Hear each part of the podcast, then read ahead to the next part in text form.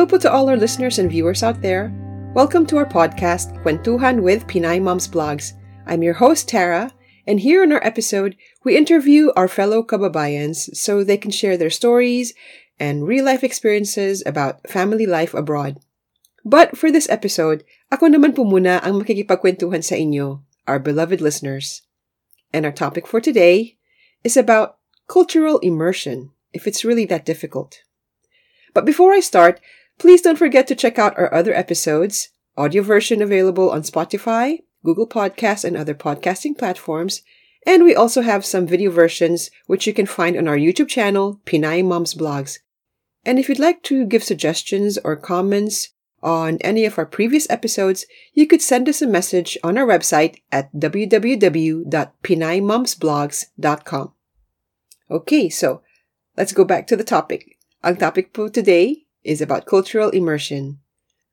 Ano po ba ito sa Tagalog? Itong salitang immersion, paglubog, or pagsisid. It's called cultural immersion or pagsisid po natin, kumbaga, sa isang kultura para po tayong nakahalo or paano po tayo nakasama sa isang kultura na kakaiba sa kinagisnan po natin. In the beginning, when we moved to a different country, nandyan po yung excitement, di po ba? In my experience, I was excited to move to the Middle East with my family when I was a teenager. But I was more excited when I moved to the US in my late 20s. Ang iniisip ko po noon, pasyal, kain, shopping, meet with new people, then repeat. Pag-move ko naman po dito sa Netherlands with my husband, as excited din po ako on a different level. But I was also a bit anxious. Nandyan na po yung pasyal, kain, shopping, that concept. Siyempre, I was expecting my husband to tour me around, um, to let me try new food, have me try new things. But at the same time po, I needed to meet more family for the first time. So, medyo anxious din po ako at that time. But thankfully, everybody here was nice, everybody's friendly, and they made me feel welcome. At that point, everything seemed fresh, new, everything seemed exciting and wonderful. Until the charm fades off. On one of my previous episodes po, naikwento ko po sa inyo yung different stages of cultural adjustment kung halimbawang baguhan ka sa isang bansa. If you haven't listened to that episode po, I'd recommend for you to listen to it. It's quite interesting when I learned about these stages of adjustment myself. And that last stage, the stage of stability, it's where the assumption is that you pretty much feel like a local already, so you've been immersed in the culture already. You've been immersed in the practices of that society. Pero, fully immersed nga po ba tayo? Or is there truly something about us Filipinos that makes it difficult for us to be fully integrated or fully immersed in another culture for as much as we can? For us Filipinos, there will always be an essence of Filipino-ness within us. I've been living here in the Netherlands for 11 years now, and I realize darating at darating ang panahon na hindi na lahat happy-happy for me. Kailangan ko na rin pong maghanap ng trabaho because I was unemployed when I moved here, of course. I can't stay alone anymore at home forever while my partner is working, while ang husband ko po is working. So, sa atin po kailangan na nating maghanap ng kaibigan, ibang kakilala. We need to establish our own routine as well. A routine that is independent or iba po sa kasama natin sa bahay. Hindi na rin tayo laging pwedeng nagre-rely sa kanila. Kasi number one, hindi naman po pwedeng ganun forever. Number two, syempre, there are things that you want to do all by yourself without necessarily everybody knowing about it or your partner knowing about it. And number three, parang gusto mo na rin na i-prove sa sarili mo na medyo independent ka na rin, right? So sa akin po at the back of my mind, at that time, by my ninth or tenth year here in the Netherlands, parang sabi ko sa sarili ko, ready na ako to be considered a local.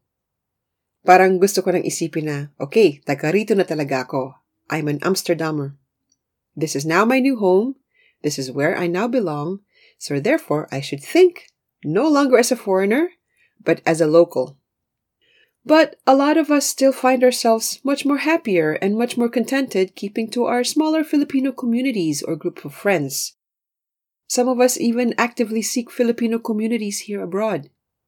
We may have a few local friends, and I mean foreigners here and there, probably a circle of non Filipino friends from work, or maybe mommy groups from your child's play dates. Pero you still cook rice for breakfast, lunch, and dinner. Gusto pa rin po natin ng Filipino channels. We still follow the Philippine news and celebrity gossips sa social media. We still want to celebrate that party the Filipino way. We still want to hang out with our Filipino friends. Wala naman pong masama dun, di ba? Of course, there's nothing wrong with that. But why is that so? Why do some of us still find it difficult to immerse in the culture or the society that we now live in? Hindi lang po ito para sa ating mga Filipinos. Kahit din po sa mga ibang lahi na nakatira sa ibang bansa, na nanotice din po natin, di ba? For instance, sa amin po rito sa Amsterdam, ang daming mga Moroccans and you can visibly see their little communities within the community. The Surinamese people here also tend to group together. Sa Amerika naman po, when I was there, you can really still strongly sense that bond of the Mexicans amongst themselves. So, yes, we all prefer to stick to our own kind. Back when I was a psychology student, when I was in pre-med po many years ago, we learned about the homophily effect. That's spelled H-O-M-O-P-H-I-L-Y the homophily effect. Narinig na po ba ninyo yung kasabihang, birds of the same feather flock together? In a nutshell, yan po pretty much ang definition ng homophily effect. That's the psychological definition, pero syempre nowadays, its meaning has evolved depending po on the demands of the society kasi right now it could also mean association towards gender or association towards organizational groups political groups, affiliations, ganyan po, right? But generally speaking, us humans, we have a strong tendency to associate ourselves with what is similar and familiar. Sociologists characterize this as being comfortable around others with similar values, attitudes, and behaviors. And there are two types even. One is status homophily, and the other one is value homophily. Status homophily yun po yung when people associate themselves with those of the same status. So, they group together or associate with each other. Value homophily naman po are those people that associate around people who think like them, who think in similar ways, regardless of social status. It's a way of conformity po or a sense of belonging. So, in essence, the reason why it's really difficult for us to completely immerse ourselves in the new culture or the new society that we live in is because of this unintentional need to belong to the same practices or to the same behaviors, the same mindset that are more familiar to us. So, hindi po natin to sinasadya. And it's also not necessarily a conscious separation of ourselves from the new society that we live in. Mas gusto lang po talaga natin yung sariling atin, di po ba? If you're gonna ask me po if I still have difficulties immersing in the Dutch culture, after all these 11 years so far, yes, of course. I still have difficulties po. Pero mostly it's because of the language barrier. I speak conversational Dutch. Ginagamit ko din po ito sa trabaho. Pero dito po sa bahay, we speak half Dutch and half English, so I speak English to my kids. Sometimes a little bit of Tagalog. But there is still a bit of aloofness when I join gatherings po with all Dutch people. And there's also still a preference for me to hang out with other buitenlanders, ang tinatawag po namin. Technically means outsiders or foreigners who live here in the Netherlands. I prefer to hang out with them because I can better relate with them po we speak English uh, to one another. And of course, there's also my real comfort where I feel much more at home. And that's when I hang out with my Filipino friends.